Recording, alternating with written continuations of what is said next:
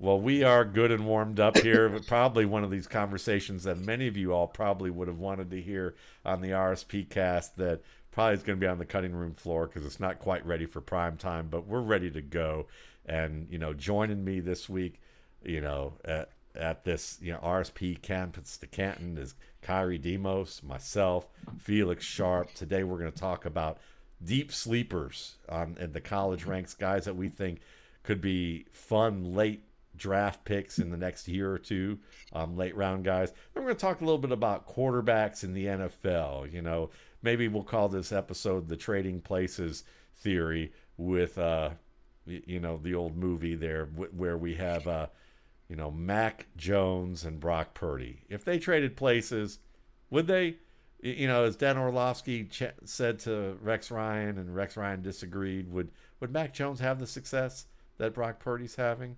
You know, we're going to weigh in on that and other things about NFL quarterbacks. But, uh, you know, again, if you haven't tried a campus to Canton league, you know, you definitely need to play both sides. This is a, a fantastic format where you get to have a college fantasy team, a pro fantasy team, all in one basically unit where the college players migrate over to the pros. So you you're basically a step ahead, but you get the thrill of Saturdays, you get the thrill of Sundays, and every other day of the week that the NFL is at. I'm surprised the NFL hasn't made up a new day on the calendar. I think they're about two.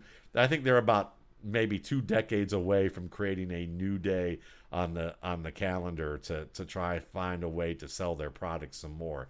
Um, but you know, hopefully, I'll be dead by that point. As much as I love the NFL, um, but you know, right now, I'm glad to be very much alive with with Felix and Khari. So let's start off with deep sleepers. Khari, tell me about one of your deep sleepers, and we'll go around the room, you know, um, counterclockwise, at least on what this visual is. So Khari, Felix, and myself will each give ourselves a sleeper, uh, deep sleeper, and then go around after that. Well, hello, my good sirs. I'm glad to be joining you both again. Um, you know, so one of the names that I wanted to get into first, and I actually talked a little bit um, to Matt about this guy over the weekend. I'm going to be actually adding him in my upcoming column. And uh, he's a name that, you know, if you guys haven't been paying attention to college football over the last year and a half or so, then I mean, I think he's a name that you you're going to really find out about a lot um, soon, sooner rather than later, and that's uh, Muhammad Kamara. You know, I mean, I think he's just you know a guy that shot out of a cannon. Um, you know, one of those guys that I really love seeing play because he's a chess piece. You know, you can move him around, you can have him play DN, you can have him stand up as an outside backer. Um, he's even moved inside a little bit as well. And you know, I don't know if he'll necessarily be um, big enough to be doing that, you know, at the next level, but you know, just that versatility that he brings. But I mean, he's an elite pass rusher. I mean, plain and simple. Um, nine and a half sacks on the season. You know, he had three in his last game. And it's funny, I, you know, I, I mentioned, you know, I was talking with Matt about him over the weekend, and I was gonna include him in my most recent column, but I'm glad I didn't because now I've got this past week, you know, tape to review. Um, you know, so you know, being able to see what he was what he's been able to put together on tape.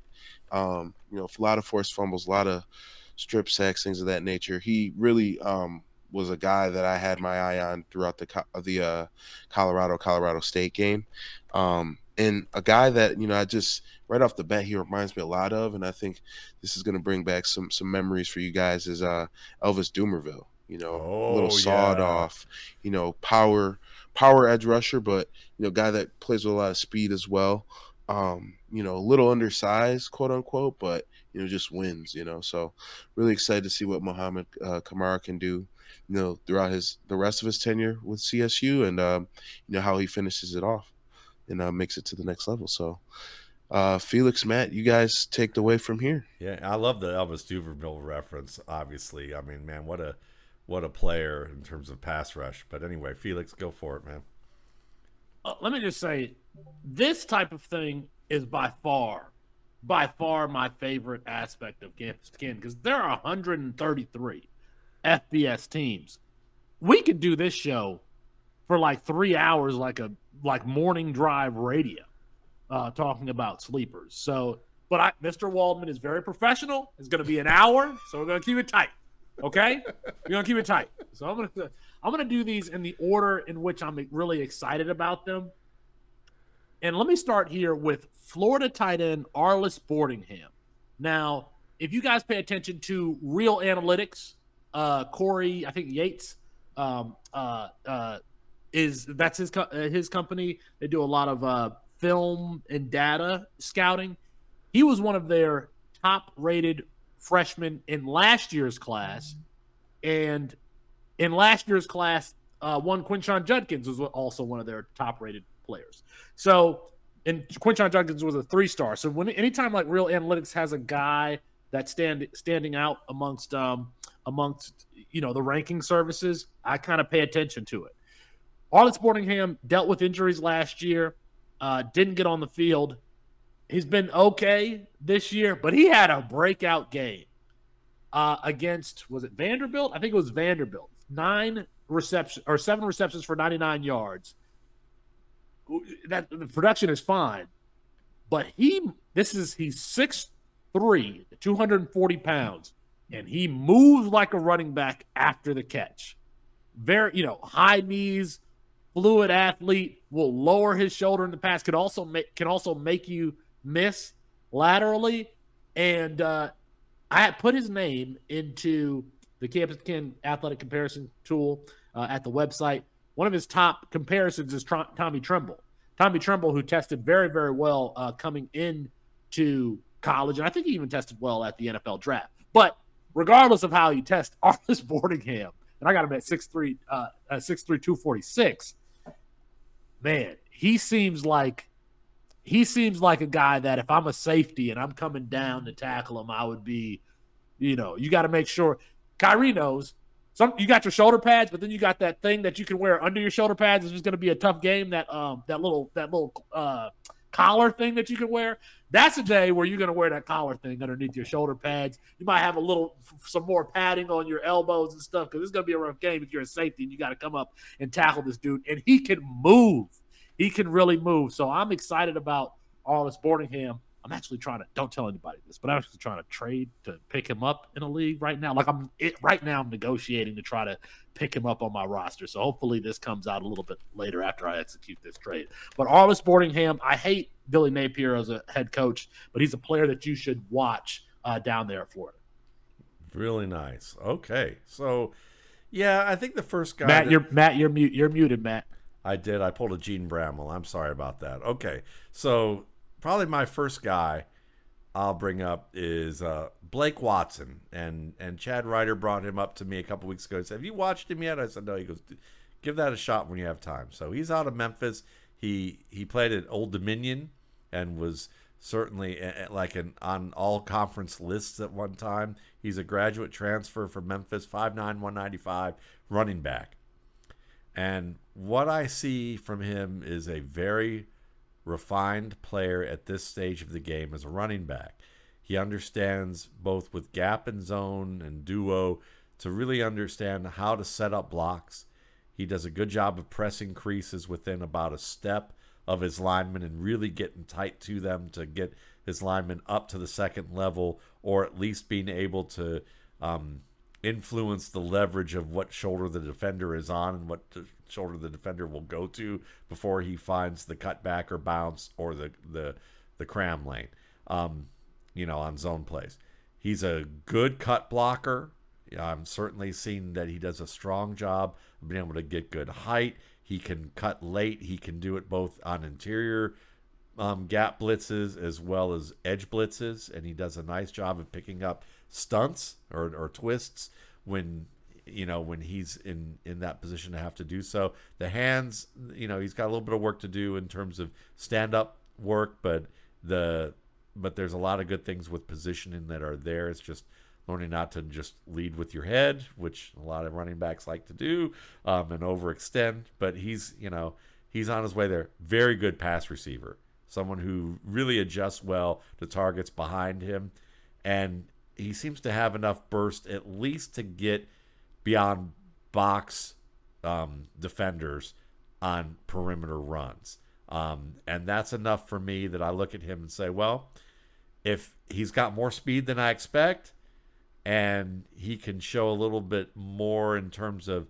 breaking tackles in the run game inside, maybe Austin Ekeler could be a, an aspirational comparison.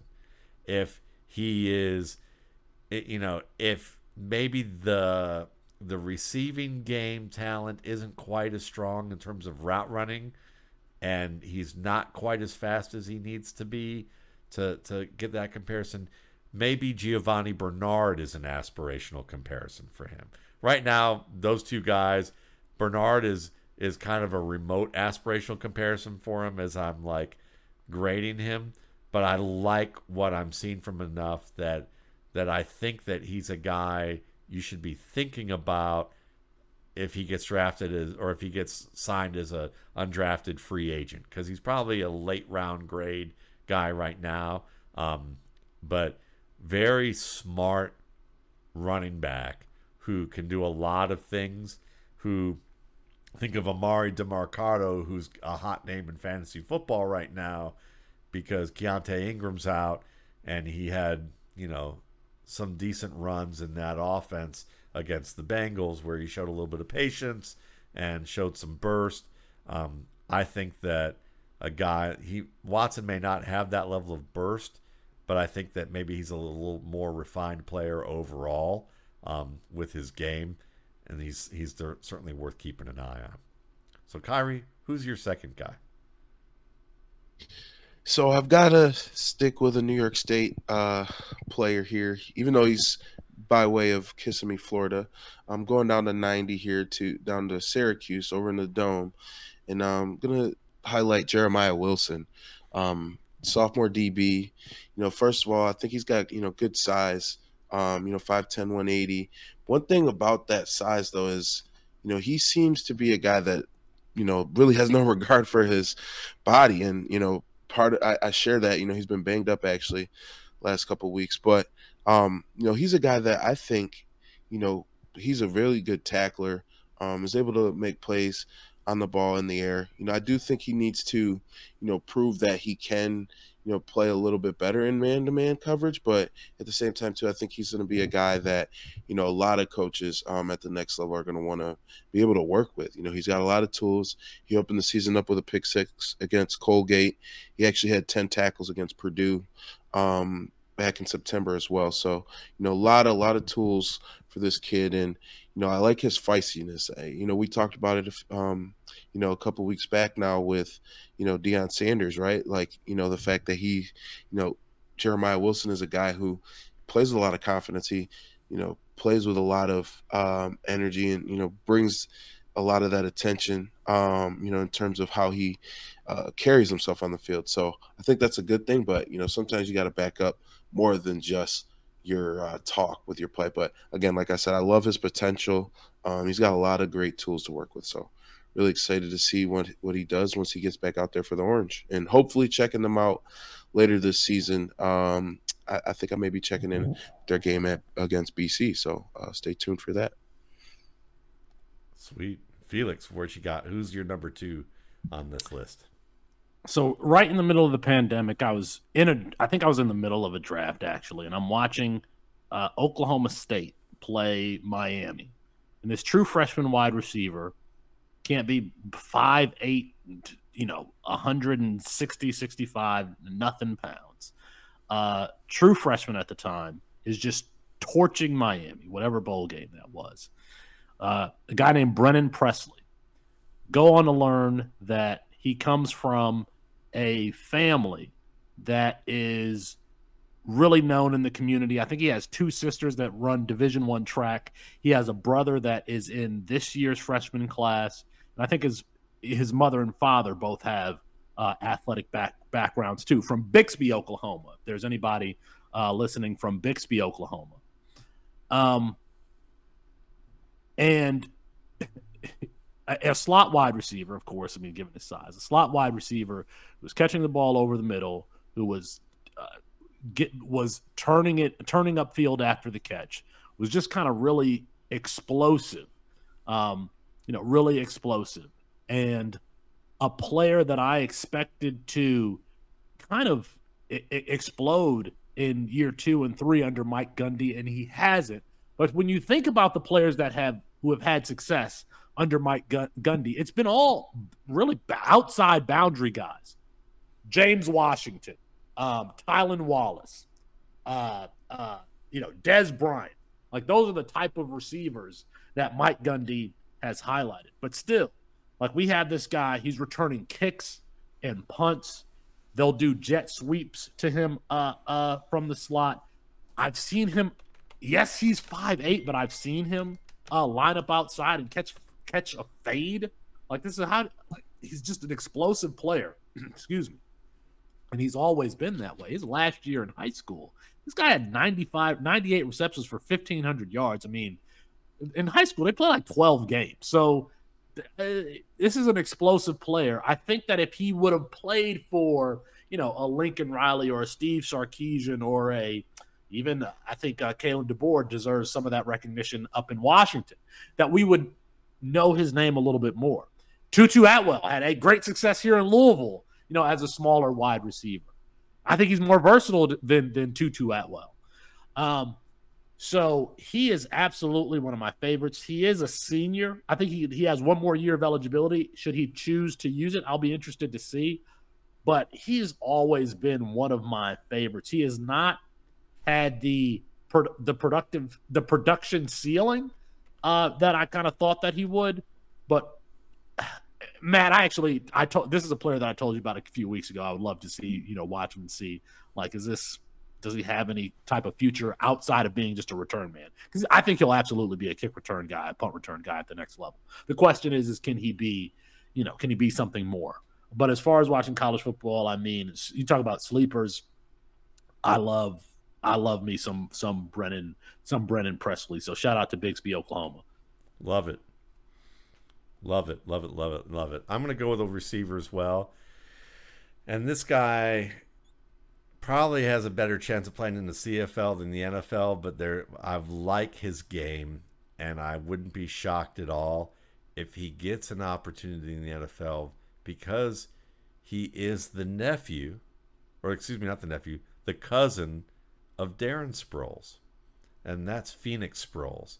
Phoenix Sproles, who was the second leading receiver behind Christian Watson um, in 2021, and teamed up in the before that for you know had 13 starts in 2019 as a sophomore with Trey Lance, and made some big time plays with Trey Lance and also played well um, with Easton Stick as a freshman. So, you know, he is a he is a um, 5'11 or 6 foot. I'm trying to remember what he is. He's 5'11, 194. Okay. And he's playing for the James Madison Dukes right now. Um, he had a decent showing against Virginia, seven receptions for 40 yards and a touchdown back early in the in the year. It doesn't look like he's had any snaps for the past three games, so I need to see whether he's banged up. But I haven't seen anything massive about him getting hurt. But Sproles could get deep on you at North Dakota State. I saw some real good, some really good skills after the catch, um, and he was a tough receiver from what I could see who could work over the middle. So, you know, Phoenix Sproles is a guy that I've had my eye on for the really the past few years his he hasn't really done a ton, but sometimes guys like this who show up early and then it doesn't quite work out um, you know, over the next couple of years, there may be a story behind that needs to be worthwhile. One thing I do know is that he he's a good student, you know, who's he was on um, the honor roll every year um, from 2018 through 2022 and he was in 2021 and 2020 he was also on the conference's commissioner list of academic excellence. So you know he graduated from north dakota state in 2021 with a degree in management communication. Um, so you know i don't i would say if there's a story it's either because he's been injured or you know essentially that there were maybe players that were more promising that the that the team wanted to put ahead of him, and he decided to give it one more year to to see if he could get an opportunity to play ball at the next level. So uh, keep an eye out for him. Just like last year, I mean, I you you brought up Michael Wilson at towards the end of the year, and I'm like, how do I not know? I mean, it just made, it made me upset, it made me a little upset that I did not know the name Michael Wilson at Stanford because Elijah Higgins was like the guy at Stanford with a lot of recruiting pedigree, and the folks know. This is another Phoenix Sproles. I'm like, why don't I why don't I know this James Madison? Yeah, but if you receiver? I'm gonna go. if you look at the box score, there's a good reason right now. But but from what I saw of his game with Trey Lance, I was just surprised that his career hadn't taken off from there. But sometimes guys like that, Willie Parker, Priest Holmes, they were guys whose career didn't take off because of reasons of higher recruits coming in, and next thing you know, they ended up playing in the NFL for a while. Reminds me of uh, a little bit of Juju Smith Schuster, even, you know, had a breakout, you know, young career at USC, kind of tapered off a little bit. The steam cooled off, and then, you know, goes in the second round and ends up, you know, having a really productive uh, start to his career with the Steelers. And, you know, I know he won a title last year. Things haven't been great in New England, but, you know, again, veteran receiver. So, And somebody Um, brought up just before you start, was brought up today at um, CBS on a podcast I was on that um, from Heath Cummings, who was talking. He's a Chiefs fan. He said, "I think a lot of people are missing Juju Smith-Schuster right now, understanding that in that system, it's a lot more than just being strong and fast and athletic. You've got to actually think." And be in the right spot and process information quickly as a slot receiver. And a lot of these guys, you know, Patrick Mahomes is putting the ball in the right place, but those receivers aren't there right now. They'd like Juju Smith Schuster back right now. Listen, it's easy. It's easy to, you know, heap on him when he's not putting up video game numbers or he's not putting up Tyreek Hill numbers, right? But he was a good fit in that system in that situation, and he was a great piece in a in a collective, and you know helped them win a title. So, again, you know, it's, it's easy to, to say on in, in hindsight, right? But you know, you can't can't always uh, think in hindsight because that, that's not how life works. Um, you know, so just getting back to the list here, you know, another name that I wanted to mention um, in, in terms of sleepers, you know, going over to, um, you know, I, my my heart is with the MAC conference, of course. You know, having played in the MAC conference briefly, um, you know, uh, uh, and speaking of you know NFL lineage here, you know, this guy's big brother actually was a first round pick of the Jacksonville Jaguars, um, and I'm gonna gonna go with quarterback Brett Gabbert uh, at Miami of Ohio. You know, undersized guy, you know, six foot two ten, but uh, you know he can do a little bit of everything, and I like his athleticism too. Um, and you know he's played big in a lot of big moments. You know, didn't necessarily have the best performance that he wanted to to to show. You know, against uh, the other Miami, uh, the U, but you know at the same time too, he's just been you know taking care of business um, in MAC play and. Um, you know, 12 touchdowns with three picks this year.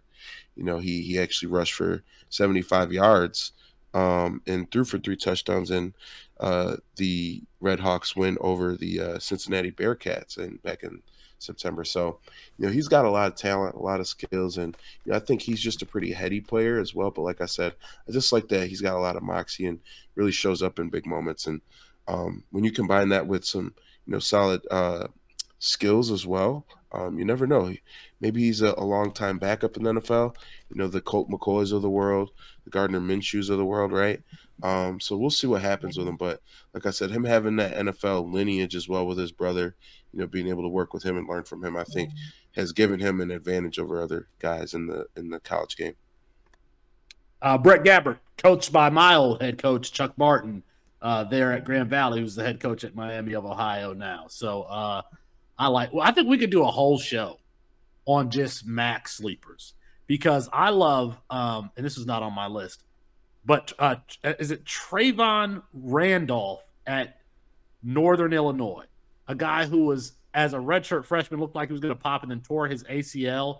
He had a game with like 215 yards receiving as a redshirt freshman. Was that's a team that runs the ball a lot, but when they threw it, they threw it to Trayvon Randolph, and he returned and he returns punts and he takes the jet sweeps and all that stuff.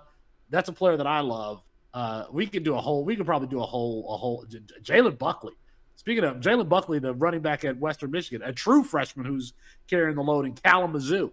uh, there. So, uh, all right, let me let me get back to mine because I don't want Mr. Waldman to cut me off. Okay, all right, here we go. Um, this player has not played yet, or excuse me, he played his first game last season because the end. And I don't even know if this counts as a sleeper, but the NCAA declared him uh, ineligible to play because he transferred from uh, Kent State to UNC. Kent State, where Sean Lewis was the head coach, and he's now the the the offense coordinator with Deion Sanders at Colorado. Devontez Walker, who I, I to be honest, I think that Christian Watson is a fair comp for him. A long wide receiver who can get vertical. He's a little bit older prospect. He did not play his uh, first year out of uh, out of high school, but was excellent last season for Kent State. Again, can stretch the field. Was playing more of a flanker position. Transferred to UNC, and it looked like he was going to be Drake Maye's primary receiver in the boundary. That they were going to stretch the field with him. That it was going to be a lot of fun to watch with him. Now, I want to include him on this list because when I see the mock drafts and that stuff, the early mock drafts coming out, I do not see Devontez Walker's name, and I think that he has day two potential given his ability.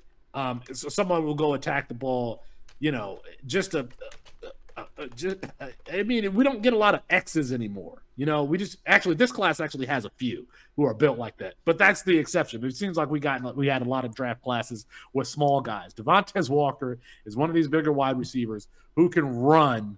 Uh, you can throw it up to, uh, and you know that used to be the thing back in the '90s, and so we're getting some throwbacks. He's one of them.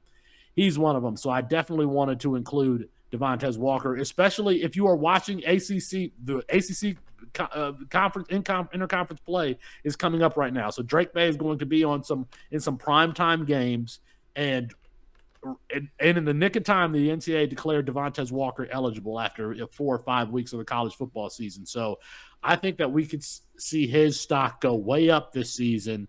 You know, playing in those primetime games with one of the best quarterbacks in college football. And quite frankly, there at UNC, they got two really good slot wide receivers who've been used all over the field in Devontez Walker's absence, and uh, Nate McCollum, who's almost one of these guys who's built like a running back and plays like a running back after the catch, and Gavin Blackwell, who's also a slot wide receiver there. Uh, Devontez Walker balances that wide receiver corps out. He really does. And so look for Jer- Drake Maye to look for him early and often. He should have caught a touch. They ran some deep crossers last week there was nobody within 10 yards of Devontez Walker, and they missed that touchdown. The crowd would have gone crazy if he would have caught that ball. But not only watch Devontez Walker um, uh, on Saturdays, but I think that he has the potential to hear his name called early uh, come next year's draft. Very nice. Very nice. Let's see. You know, I'll go back to the running back position at this point because I've watched a good bit of them so far. And the guy that that stands out for me is a South Alabama product by the name of La'Damian Webb, 5'7", 208 pounds. Um, can run both zone and gap plays. Um, one of the things that I liked about him watching him against UCLA and Western Kentucky is he does he is patient. Um, he presses tight to the line. Um, I think that even with wide creases up the middle, he also understands still that he should press another lane so that he can force linebackers to account for that inside lane rushing lane that he's going to work away from. So he's he's good at also handling interior penetration and making lemons out of lemon or making lemonade out of lemons in the backfield um, when defenders get there. He's got the footwork you want to look for, the agility, the sharp pressure cuts. The jump cuts are effective n- enough that he can work inside of linebackers. Um, he has good explosion out of his cuts, which is something you want to look for. And he understands how to drop or has the flexibility and explosion to drop his weight, come to a quick stop, and then uh, attempt at least to redirect um, from them. He he and what I love is you want to see high knees and feet through creases. You want to be able to get over your lineman's feet when they're planting and blocking, um, and not tripping over them. You want to avoid defenders who are shooting low for your feet, who are falling to the ground. He does a good job of being able to do that. Um, so, you know, the acceleration, he can beat linebackers to the far side edge, and he can turn the corner, almost turn the corner on some safeties, um, which tells you that just enough to be able to execute plays where he's not a game breaker, but he's going to get into the secondary, and if if the if it's a good box advantage and he gets into the secondary, he is going to force you to chase and tackle, and he can flip the field that way. But the strength to pull through reaches from linebackers and D tackles in the hole, that's there.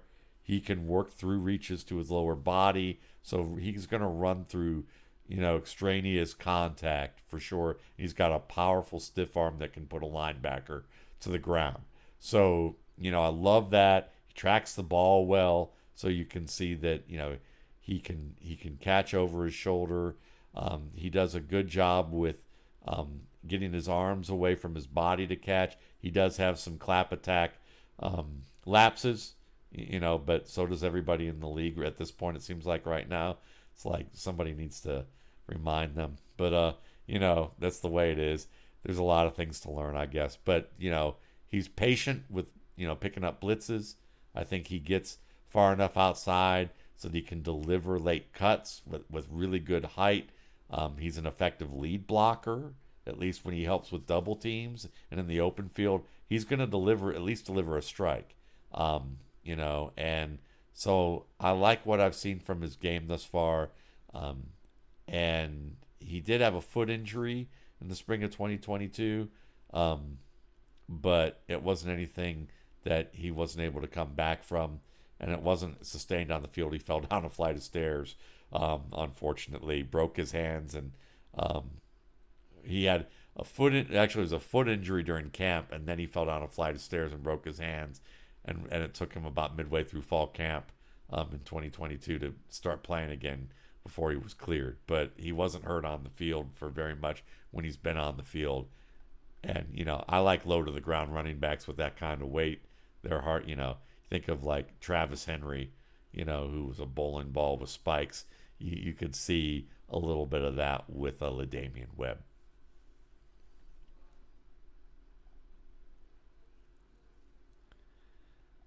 So, Khari, who got, do you have at number as your fourth option? My fourth option in terms of sleepers here, I'm going to go back to um, Colorado State. Um, a guy who really, really flashed um, again during the CSU Colorado game, and you know I've been following him ever since.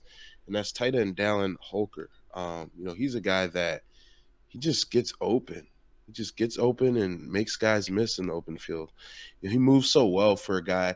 You know, it's funny, like seeing him, I was like, oh man, this guy's got to be 6'6, 260. You know, he's 6'5, 235. So you know, he's definitely a little leaner than I assumed, but he, I, I don't know how to explain this, but he looks bigger than he is, but he plays way smaller than he is as well. If that makes any sense, you know, I, I think he's just a really nimble big fella. You know, he's, um, I mean, in every game this season, he's recorded at least four receptions and, um, you know, he's been able to record 47 yards or more in each game, but really had some standout games. You know, 109, six for 109 and two touchdowns against Colorado, 11 for 112 and a touchdown against uh, Middle Tennessee, four for 94 and a touchdown against um, UTU.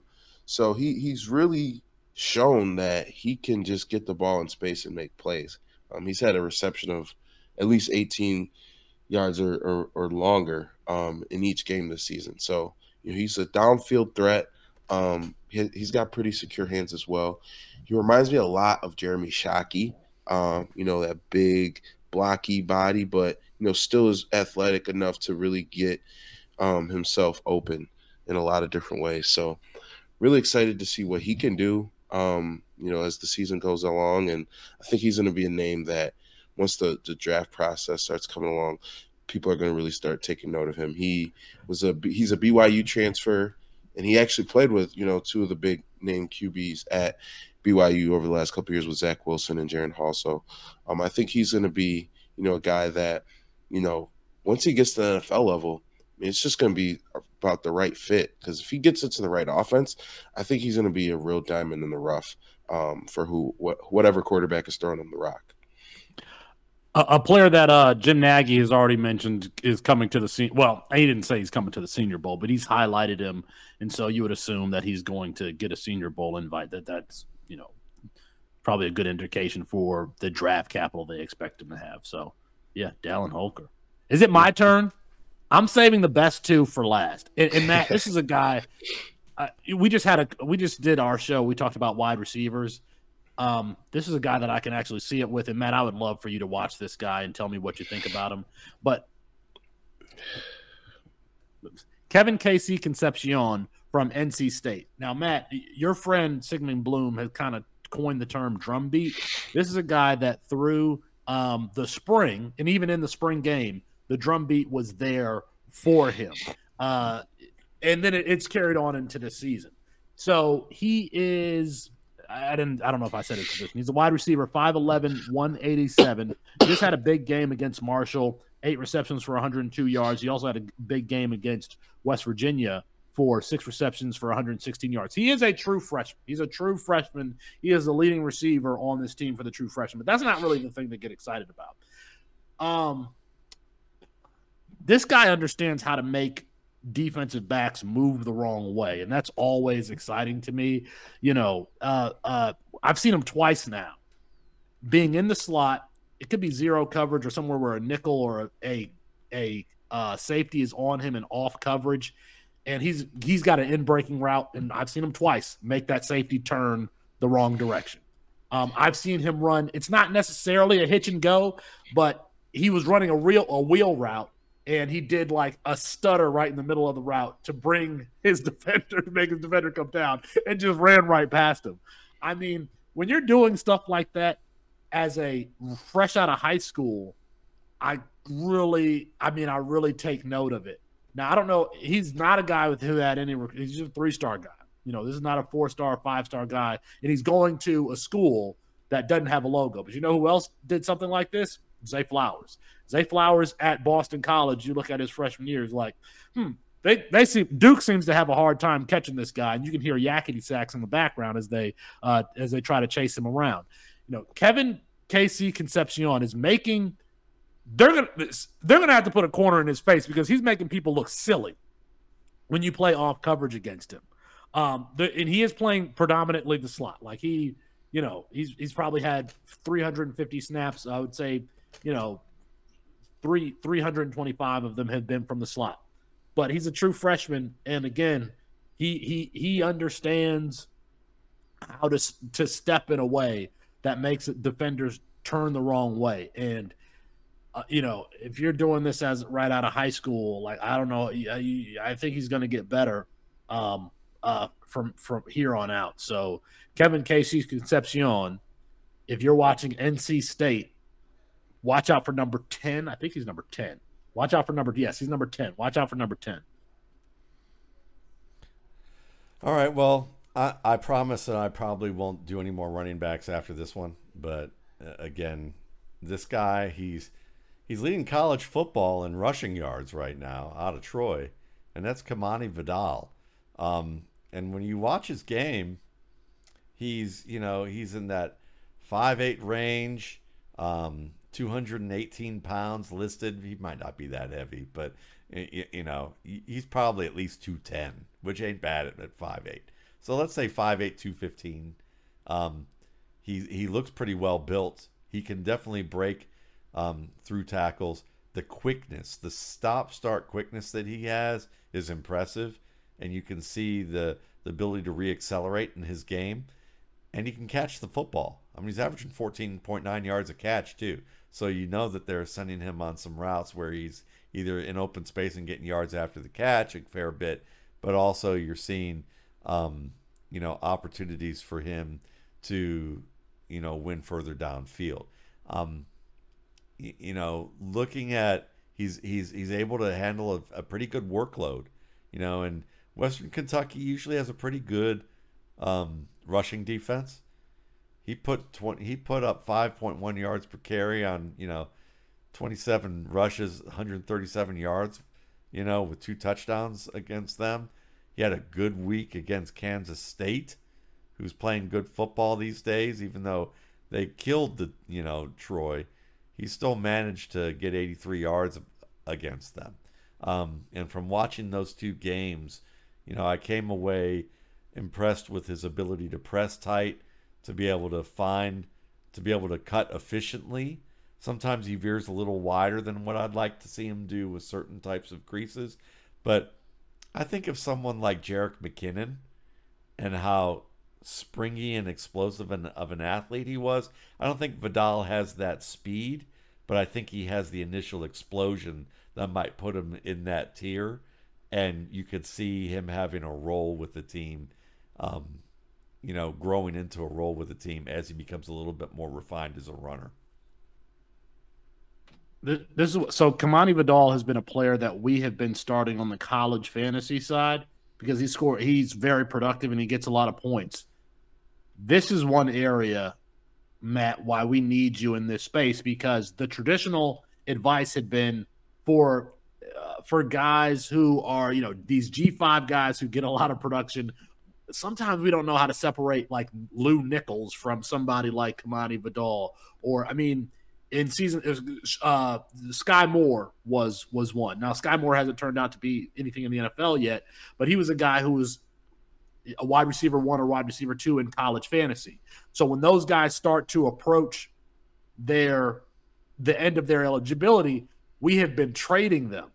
If we can get some indication that these guys who have been production that they productive that they might also have NFL futures, man, you know, th- those those those people who ha- who have that insight are going to be well ahead of others because again, you know, uh, uh, you know, DeWayne McBride from last year. Now, Matt, I know you didn't like DeWayne McBride, but he's another example, like a guy who was scoring a lot of points on the college side, but okay, he's coming to the end of his eligibility. Trade them away so you can get your supplemental freshman draft picks. If we can identify these guys who are productive, G5 guys who are also Blaine Gabbert, Brett Gabbert, another example. You know that we could also get some potential NFL play from them. That's that's like the next step in in understanding C2C league. So, all right, number four. What we what do we have, Khari? I think this is five. Is this five? This is five. It is five. I can't keep track. It's all good. I can't count. Good. That's why. A lot of great names. That's why I'm not. Names. That's why I was never a quarterback. There we go. listen, listen. As long as you know how to to follow the the the lead at that point, it's all good. So five downs for me. That's what it is. so the the next guy on my list is um, I'm going to be going over to the SEC. Now I know obviously SEC schools aren't necessarily um, you know filled with a bunch of you know, quote unquote sleepers, right? But a guy I think that's kind of gone under the radar just because of his path. Um, and I talked a little bit about him in one of my columns a few weeks back, but um, Isaac Ukwa from uh, or Ukwu from Ole Miss, you know, defensive end. So you know, he's a uh, James Madison transfer. You know, was an All American at James Madison, uh, seven and a half sacks last year. But you know, since he's gone to the Rebels, you know, he's really just made his way. Um, nicely. And you know, yes, he's listed as a defensive end, but again, you know, similar to how I mentioned uh, Mohamed Kamara, you know, Ukwu is a is a chess piece as well. You know, he's a guy that um, they've lined him up at nose tackle, they've lined him up at DN, they've lined him up at stand up edge rusher as well. And you know, he's had three sacks in in in uh, in the team's first uh, six games. So you know, he's been productive, and I think he's a guy that yes, like his stats are good, yes, but I think his tape is even better than his stats. Um, and really is just a disruptor. You know, they ask about, you know, what type of like what, you know, so and so is and what a player could be or what a prospect is, right? You know, I, th- I just think he's a football player. You know, you put him out there, whatever you need him in terms of um, situational football, however you need him to attack, I think he can really do that. Um, you know, he's gonna just wreak havoc. I think at the next level in terms of being a guy that can rotate in um, uh, as a maybe as a pass rush specialist, maybe move him inside on some um, on uh, first downs and things like that. Have him stand up as well. So you know, Ukwu again, I'm a big fan of chess pieces.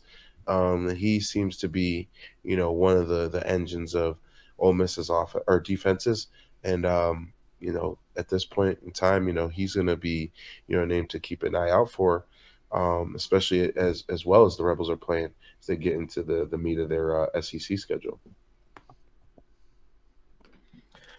All right, Khari saved his best for last. I'm saving my best for last. And um, the the player is Thomas Castellanos at Boston College. Now, a little background, when we were doing the fresh or excuse me, the freshman and supplemental draft guide last year, you know, I I love that process because I basically once we get to a certain point, there's just a name and I don't know I know nothing about them, and I get to turn on their tape and and learn about them. Well, this guy really stood out to me from Ware County, Georgia. Uh, from Ware County, Georgia. He played with um, uh, his backfield mate was. Uh, he's the starting running back at Iowa State now. Um, uh, uh, Cartavious Norton. Cartavious Norton was his backfield mate at, at Ware County. Um, how do I describe this player?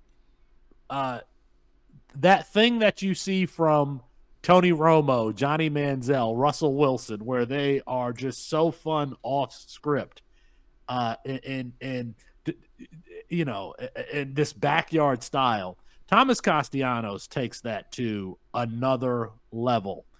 Now he started his he went to UCF where Gus Malzahn with Gus Malzahn uh, his, his, freshman year. Gus Malzahn has had great success with dual threat quarterbacks. Cam he won a national championship with Cam Newton. Um, I was so infatuated with Thomas Castellanos that uh, I asked UCF for an interview with them, and I got the response of saying, "Why would you want to talk to our third string quarterback?" Well, Mr. Athletic Communications person who said that he's now the starting quarterback at Boston College, and and I mean all of those skills you kind of see it. He is a great rusher. Now, Matt said, you know, these are guys who I don't know. It's way too early to tell if Thomas Castellanos is a an NFL player. You know, he was a work in. Pro- this is a guy. First of all, the only offer that he got to be a quarterback was at UCF. Everybody else wanted him to play wide receiver or defensive back. He only got one offer to play quarterback, and that was at UCF. He's now playing quarterback at Boston College and uh, and um, took over for an upperclassman, redshirt freshman. On the season, he has 500 yards rushing already. What we're five five games into the season. He has seven touchdowns rushing. He has uh, a 1,100 yards passing, five touchdowns, five interceptions, only completing um, uh, 57% of his passes. A lot of that, you know, it's not super complicated stuff passing, but again, you know, as a rusher, he is the best athlete on the field. When you have an elite trait or skill, and he does, there's the potential to you to play, play beyond, you know, Saturdays. Now, that is not the reason why I'm bringing him here. He's just, he's a damn fun watch, and he's a super young player who's going to develop. Um, let's see, 5'11, 196, so a little bit thicker, a little bit thicker, good, you know, BMI. But, I mean, just again, just an exciting player who's kind of doing everything on his own. Just his play style lends itself to that. I don't know how well Boston College is going to be able to recruit around him. Even though Boston College, they they just, I mean, they just had uh, Zay Flowers there uh, uh, uh, on the team. But if you are watching college football and you know you get to uh, New Year's Eve and you're hanging out with the family and you're bored and you're you flipping on a bowl game, do not switch away from the Boston College game. Thomas Castellanos is one of the most dynamic players in college football. And if he can develop as a passer, if he can develop as a passer, we've got something. We, are going to be working with something. But he is just one of the most dynamic players in college football this year. Beat, I think, Navy or Army. He played one of the service academies this weekend. They didn't even really throw the ball. He ran for over 150 yards. Um, he has thrown the ball, you know, in other games, but they just didn't need him to throw the ball to beat the service academy that he just played. So, um, watch Thomas Castellanos, one of my favorite players uh, in college football, and he has three years of eligibility after this year. Love it, love it. I'm gonna have to definitely check him out. So I'm gonna finish with a wide receiver who started his career at Arizona. He was signed by Jedd Fisch in 2021, and and that's uh, still in the state of Massachusetts. UMass's Anthony Simpson. Anthony Simpson, 5'11. Depends on where you see him listed. One source of mine says 185. You look in the media, it says 205. Um, he averaged 19 yards on 18 kick returns when he was at Arizona. So that's not bad, not bad. Um, you know, he certainly was a solid special teams player. Didn't get a lot of time in the slot at Arizona, but when he did, he made big plays. He could run after the catch. At UMass, on the other hand, well, he's the is he the leading receiver in yard? No, but he's what is he? He's number nine in the NCAA right now in receiving yards. Um, and when you watch him, he's a junior. Might still, you know, might play another year. But I like what I've seen over the middle with him. He understands how to extend his hands for the ball. He's willing to do it in tight windows. Um, he's not afraid of being able to um, exploit tight windows in zone and be able to track the ball the way he needs to. I've seen him track the ball where on deep routes where it's not directly over the head, where that's one of the most difficult tracking jobs, but he can track it where the ball's it looks like it's crossing from one shoulder to the other. And I know Felix, you you've seen what that you know what that's like to be like looking here and then have to switch shoulders, or just know that the ball's coming from that trajectory and be able to you know go to that other shoulder on the move. He does that very smooth. He can take contact. He breaks some tackles reasonably well. He fights for yardage, but he's just fast. You know, he has good acceleration. He's got good speed. Um, big play slot receiver type. Um, I like those types of guys. I like seeing what what you can get out of him. So, is he 5'11", 180, or is he closer to that 200 pound mark that that he's being listed at? Either way, I think he can make a team on special teams, um, and then grow his way into a bigger role. But you know what he's doing at UMass is an indication of you know what maybe teams were you know what the Pac-10 was expecting from him, and it just didn't happen. So you know now that we're uh, you know we're through our groups there, we're gonna round out the show talking about quarterbacks, and I think the big question that came up, um, you know, this week when you watch Brock Purdy and how well he's playing, and then you see Mac Jones getting benched, and we've and everybody's talked about this in this industry a lot, is that, you know, the 49ers probably wanted Mac Jones. It was talked about pre-draft that Mac Jones was going to be the pick, and then they shocked everyone and picked, you know, Trey Lance and then you look at the the past behavior of the Shanahan clan, which is you know Daddy Shanahan not wanting Robert Griffin the third, but insisting on getting a second quarterback in Kirk Cousins. You, you know, you got to wonder if Kyle Shanahan followed suit with Dad and said, you know, I wanted a quarterback who fits what my system does best John Lynch didn't understand that, or the scouts didn't understand that. They thought we're giving you a West Coast quarterback at North Dakota State and Trey Lance. Why are you unhappy with that idea? Um, you know, and maybe Kyle couldn't articulate, which I doubt very seriously that Kyle Shanahan couldn't articulate what exactly he wanted. I would have to say maybe John Lynch was a little thick headed in terms of maybe understanding what Kyle Shanahan wanted. Um, or just thought he knew better. Um, and Shanahan then, you know, growing up in the, you know, under the wing of his pops, who was the master at backdooring um, people into getting to what what he wants, and I mean that probably in both the most positive and negative dysfunctional senses that you can go either way. Probably said, "Well, get me a second quarterback. I'll get my way one way or the other. If Lance doesn't work out, maybe I'll have somebody you know, maybe at worst I have somebody who can do well. I don't think they anticipated Brock Purdy was going to play as well as he did, though. But on the other hand, Mac Jones started off well until Bill Belichick decided that let's get a defensive coordinator um, to be my offensive coordinator in year two, a pivotal year for their uh, for for Mac Jones, and now here he is getting benched. The Patriots, as Dan Orlovsky brought up, I thought was a good point. When was the last time Bill Belichick and company have selected a, an impactful offensive skill player? My bet was Robert Edwards way back in the day, back in the early 2000s.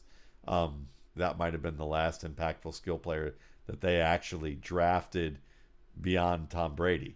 Um, so looking at this, you know, Orlovsky and, and Rex Ryan had a debate on air about if you took Mac Jones and put him in Kyle Shanahan's offense, would he be Brock Purdy?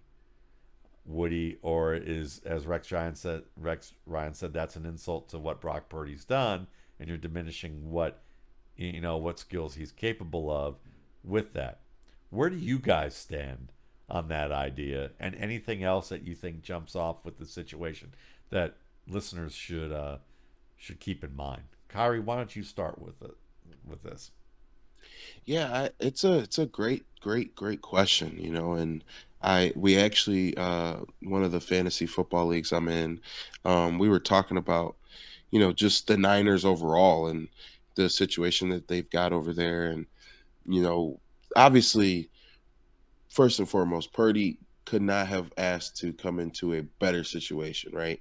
You got arguably the best running back in the game, arguably the best tight end in the game, best left tackle in the game, you know, best play caller arguably in the league. Um, you know, with a great offensive line overall, and obviously we know how great. Now, You're on mute. now what I will say is, you know, I, I think that you know Purdy's really just taking advantage of what's been around him, though. You know, he's, you know, I think one thing that really is lost, and this is this is probably a big media thing. This is probably, you know, a, a, an NF, NFL football thing, right? Brock Purdy had so much experience while at Iowa State, and let's be honest, him, Breece Hall, you know, a lot of those guys that were there during that era, um, you know, under Matt Campbell, you know, really helped bring bring a, a facelift to that um, to that program. You know, I think a program that historically had been, you know, the little brother to Iowa, um, you know, an afterthought in the Big Twelve, right? So Brock, Brock Purdy, yes, in terms of stature, yes, in terms of physical gifts, quote unquote, he might not. You're fading out.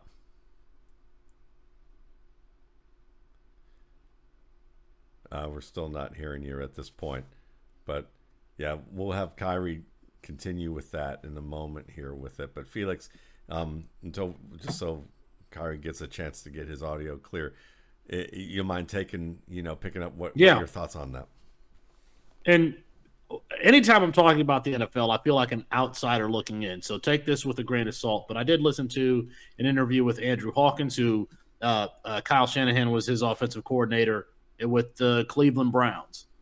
And the perception has been that Kyle Shannon, Kyle Shanahan can make a bad quarterback look good, a good quarterback look great, a good a great quarterback be excellent as long as they play, you know, within his system and scheme.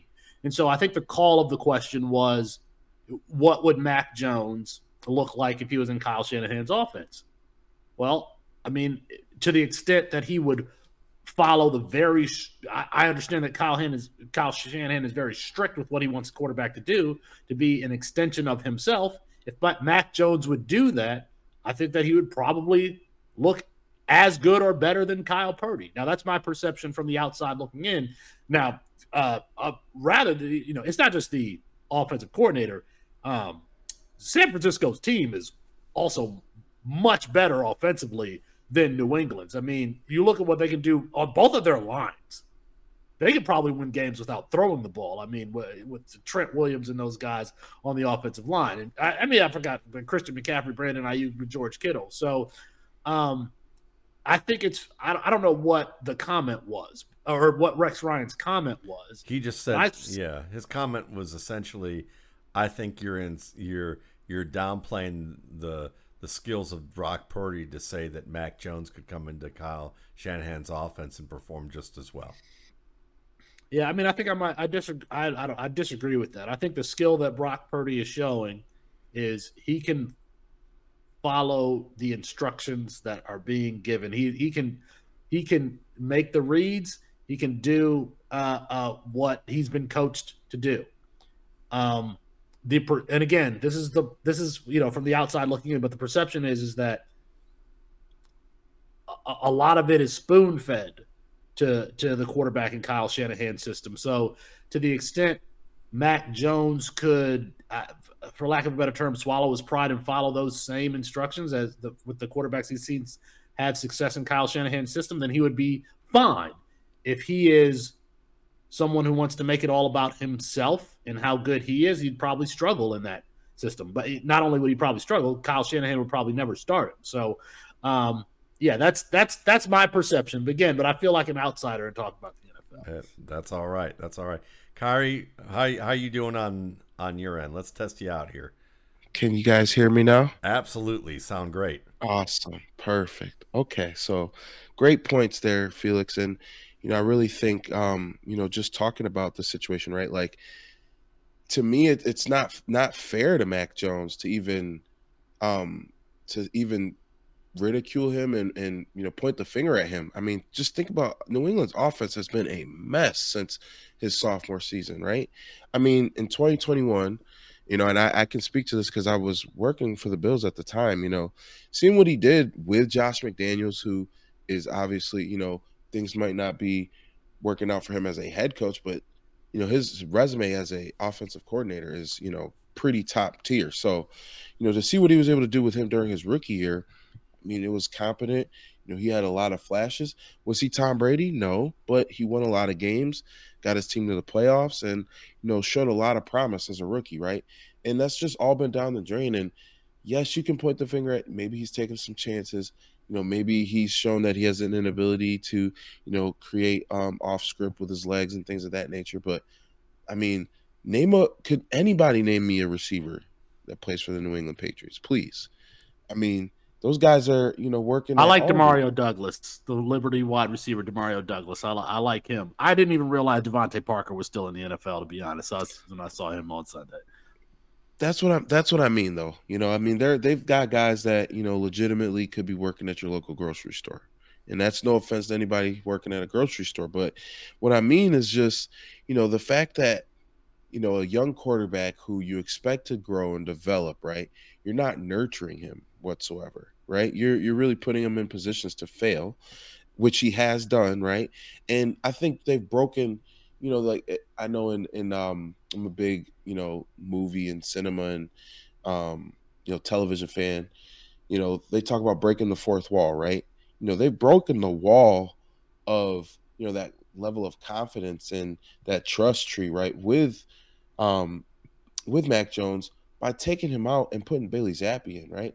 Because again, yes, Mac Jones has struggled. Yes, you know things have not looked great, but at the same time, too, to give up hope on him like that for Bailey Zappe, who, I mean, definitely think he's a great uh, backup quarterback. I think he's gonna be a serviceable guy for years to come, but he's not the future. He's not the answer, right? So, are you just shaking things up to shake them up?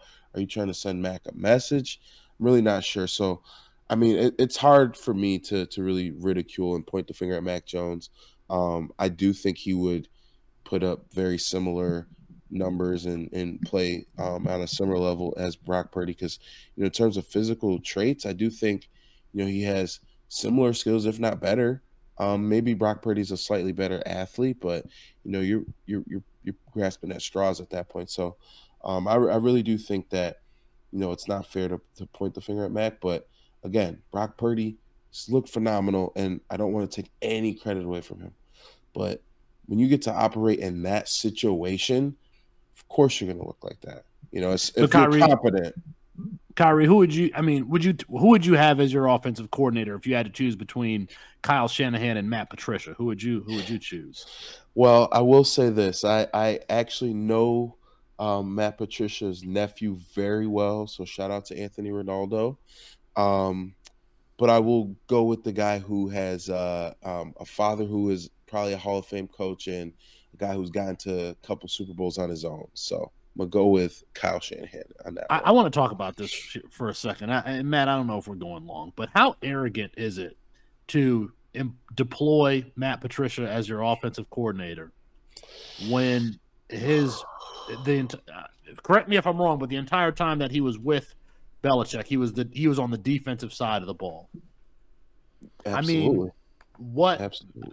Maybe he saw something in practice, but I don't have any objective indicators to tell me that Matt Patricia would have been uh, deserved that position as offensive coordinator. That is that, and I'm a Lions fan, so this is a little bit bitter because I never liked Matt Patricia coming to uh, coming to Detroit.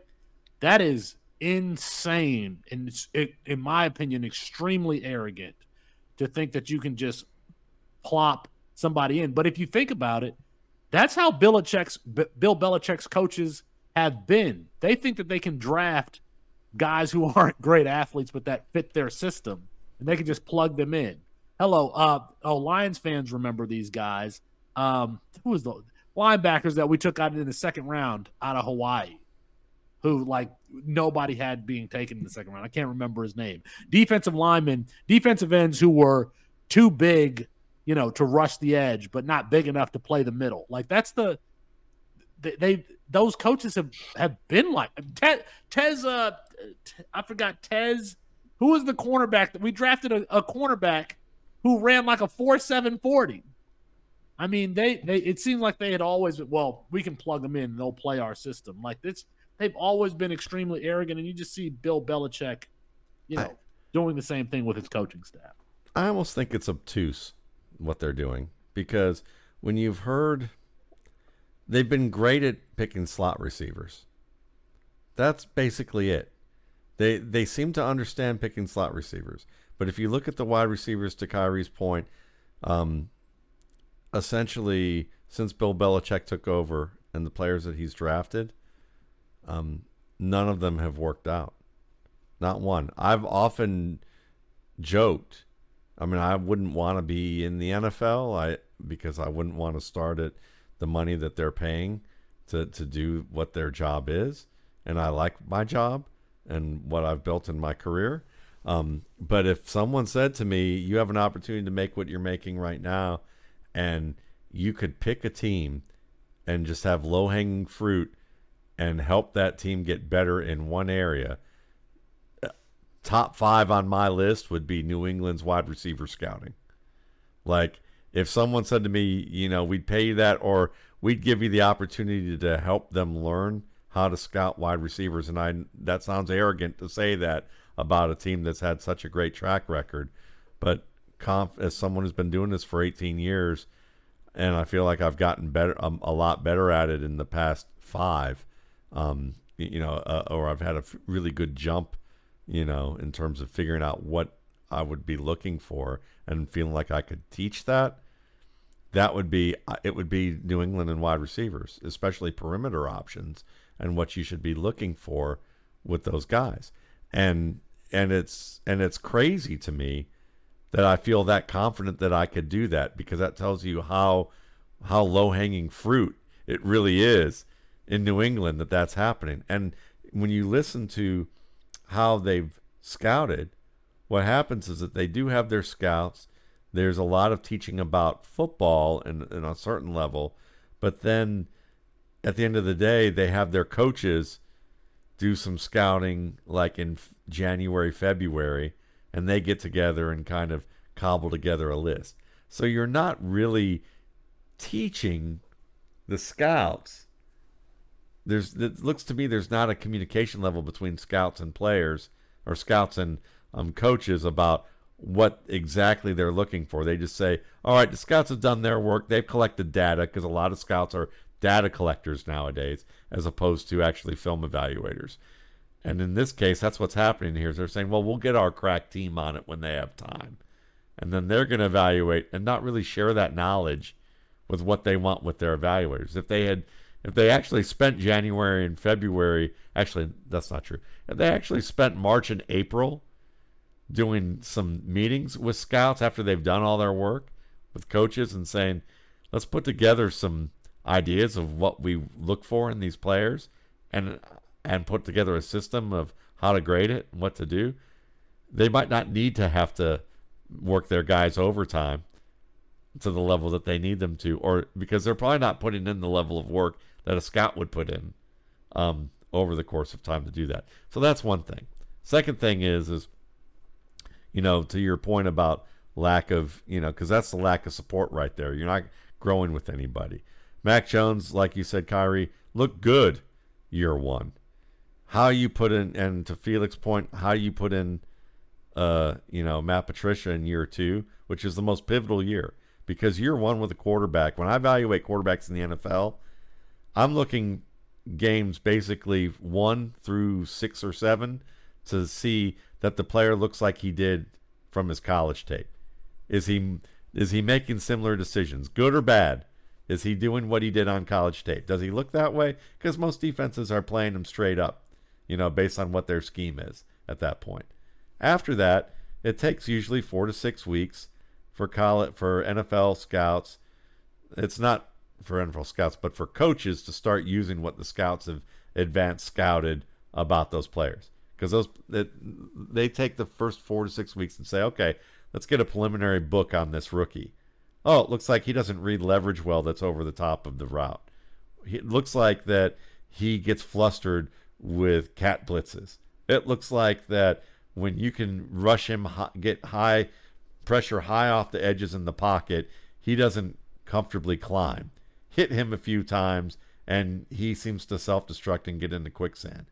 And so they start to formulate a book from basically weeks seven through probably the, the seventh game through, I would say, maybe the 15th or 16th or 18th game of their starts and start to incrementally put things into their game plans that they, they start seeing and other teams start taking from what they see from these other teams. And you get this book on the guy, and they either start to regress after everyone's so all the the big media is like, oh, he looks great. He he's acclimated great. He's a star.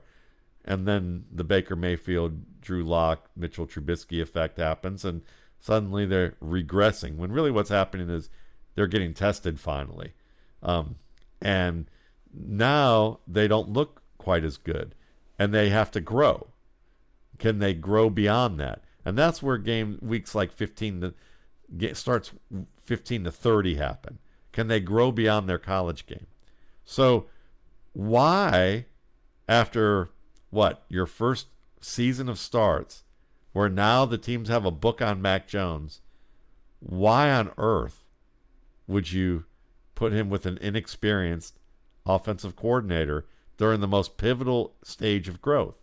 To me, that's the biggest killer to Brock Purdy's confidence. Not that he's getting benched now, because where you Brock Purdy, uh, not Brock Purdy, where Mac Jones lost the trust of this team of, of his coaching staff is when they didn't give him a a coach that he should have to to to basically scheme to his advantage.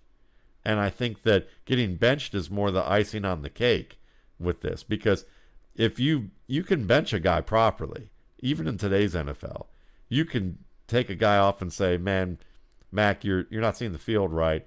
We're going to put Bailey in, give him a shot, give him some time to do. But if we get close, we're going to put you back in. You're our guy." Talk about that a lot. Marty Schottenheimer did that with Drew Brees, and Drew Brees described that on an NFL net, um, special and credited Schottenheimer for developing him. That it was Schottenheimer who made him the quarterback he is because that happened repeatedly. And he had the confidence to understand that he's just not seeing the field well. It's not a, we don't think you're good enough. We just think you need to grow and you need some time away. So, Mac Jones, to me, absolutely was a better pocket manager than Brock Purdy, who I thought was the best pocket manager of his class. Mac Jones was a little better. Brock Purdy and him had similar arms. Purdy was maybe slightly better with his arm, um, a little better as a mover. Both were tough. Both were aggressive downfield. Um, you know, Purdy to me, I had a higher grade than him than say like Zach Wilson um, coming out, and I got to you know, I, I I know that he saw the field at a level that you could see how there was a path to him to becoming a system starter and maybe a journeyman starter and now, because he's with the right team, maybe he's a long term starter in the perfect system. Mac Jones would have followed that, easily would have followed that. But when you you basically it's like take I, I hate to equate them to children, but if you're if you're raising if you're developing a quarterback it's and you're and say it's like raising a child. If you stuck your child in a school with someone who was not only not a good teacher, but also put you in situations where you got punished in a way that was probably more towards abuse. Um, you know, are you is your kid going to trust you when they keep sending you back week after week and you've told them about this? Or you knew ahead of time that this probably wasn't a good place to go because you had experience with what you could see coming? You're probably going to lose the trust of the main people. So Bill Belichick, great coach in a lot of ways schematically, um, but I don't know if he's ever really um, drafted great talent. I think he stumbled on great talent um, or acquired great talent, but or been able to get projects that he developed. But he's, you know, the idea that this was an example, this team is an example of scouting and development. That's probably his weakest point. You could probably see that in Cleveland too when he was there. Um, so, you know, he it's just one of those situations that when we look at this down the line, yeah, Mac Jones and Brock Purdy very close together, and it's just different systems. And I'll end my part on, on this is that you know, in 2016, I wrote an article called Can He Make Music? And it was because I had Jared Goff, my number one quarterback in that class. I had Dak Prescott, probably number nine. And I also wrote a, an article later because I learned a lot from the Dak Prescott scouting report that I did. And I've had quarterback coach, coaches, scouts say to me, You didn't miss on Dak Prescott. Nobody thought that he was that good. But to me, that's that was wrong. That that thought is wrong. Like to me, it was like, yeah, I was wrong. Uh, I, I look back at my process, and it wasn't so much that it where I saw opportunities where I could improve my process, and it's and it's dramatically helped me uncover other players who I would not have um, been as high on, like Lamar Jackson and Patrick Mahomes, are perfect examples of players that I learned from Dak Prescott on how I graded and developed the system. But the point being is that the article I wrote, you know, was like people were like, "How do you feel about these two players now?"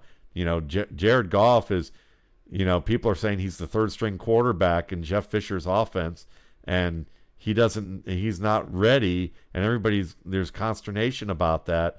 And Dak Prescott's looking like a world beater in year one with the Cowboys. And the point is fit. We're looking back eight years later. Here we are, Mac Jones and and Brock Purdy. You, you know, and and then if you look back on it, everyone's criticizing Dak Prescott with an offensive coordinator who's known to be kind of up and down at best with what he's done in his career and Mike McCarthy. And you've got Ben Johnson who's considered one of the better offensive coordinators and and for a quarterback in Jared Goff who survived the Sean McVay your you know narcissistic offense. I mean, that's the best way I would call a West Coast offense. Not trying to be um, mean to Sean McVay eh, so much, but it's an extension of himself.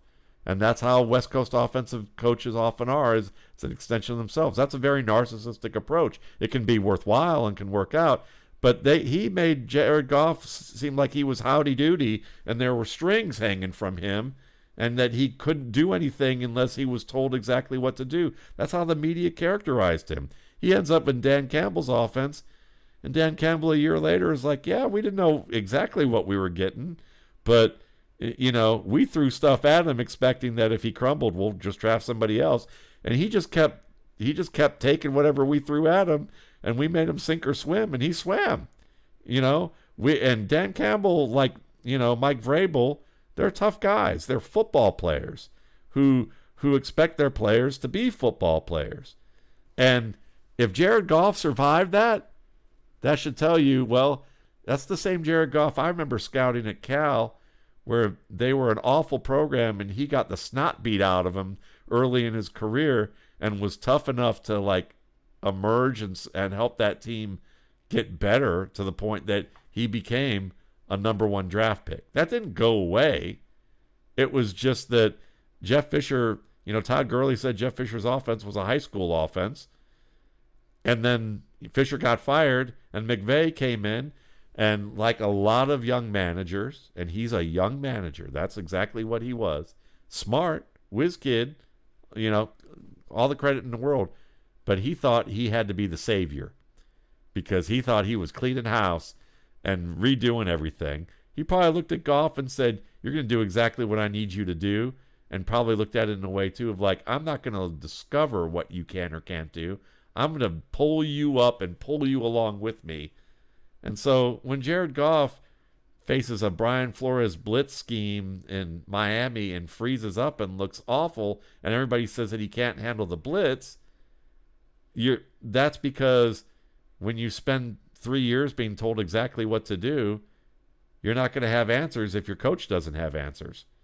And your coach didn't have answers when he went to the Super Bowl and arrogantly said, I can still play the same checker scheme that I've been playing, that the, the Lions foiled in week 14, that the Bears foiled the week after that, that the Eagles foiled the week after that and made us look stupid.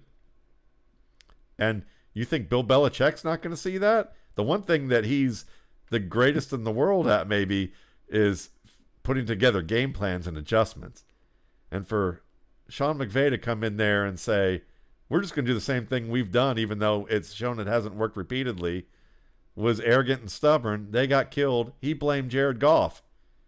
He blamed Jared Goff. Yeah, it's great that he got Matthew Stafford, you know, who was, who, Matthew Stafford, though, is the type of player who has the respect in the league, the experience, the cred, the the athletic ability that when Sean McVay says, I want to do this, Matthew Stafford has the tenure to go, Coach, I disagree. Or probably even, Coach, that's a fucking dumb idea. Um, I'm not doing that. You, no, or just change the play. Like, just like not listen to McVay. Jared Goff hadn't earned that. You know, there's no chance that he, and if he did do that and it didn't work, he would have been banished to the bench. This isn't like Jim McMahon back from like 40 years ago. You, you know, you, that's not going to happen. So, you know, when I look at this situation, we have to understand that it is about fit. So, understand that some of these guys, Mac Jones is going to wind up somewhere else and probably have some good seasons. You know, um, Brock Purdy, I think he'll continue to be strong, but we can't. We need to understand that you've got to develop these guys differently than what we than the way we are, and sometimes it's due to a narcissistic approach to head coaches or offensive systems, or narcissistic approach of owners, as uh, Frank Reich is discovering. Um, you know that want to, you know, be in the room on everything and play billionaire fantasy football and overturn decisions at the last minute, even though they've asked pe- paid people millions of dollars to put in together a process, and then in late March go, yeah, but the guy in the steam room next to me was telling me what Colin Cowherd had to say about this prospect.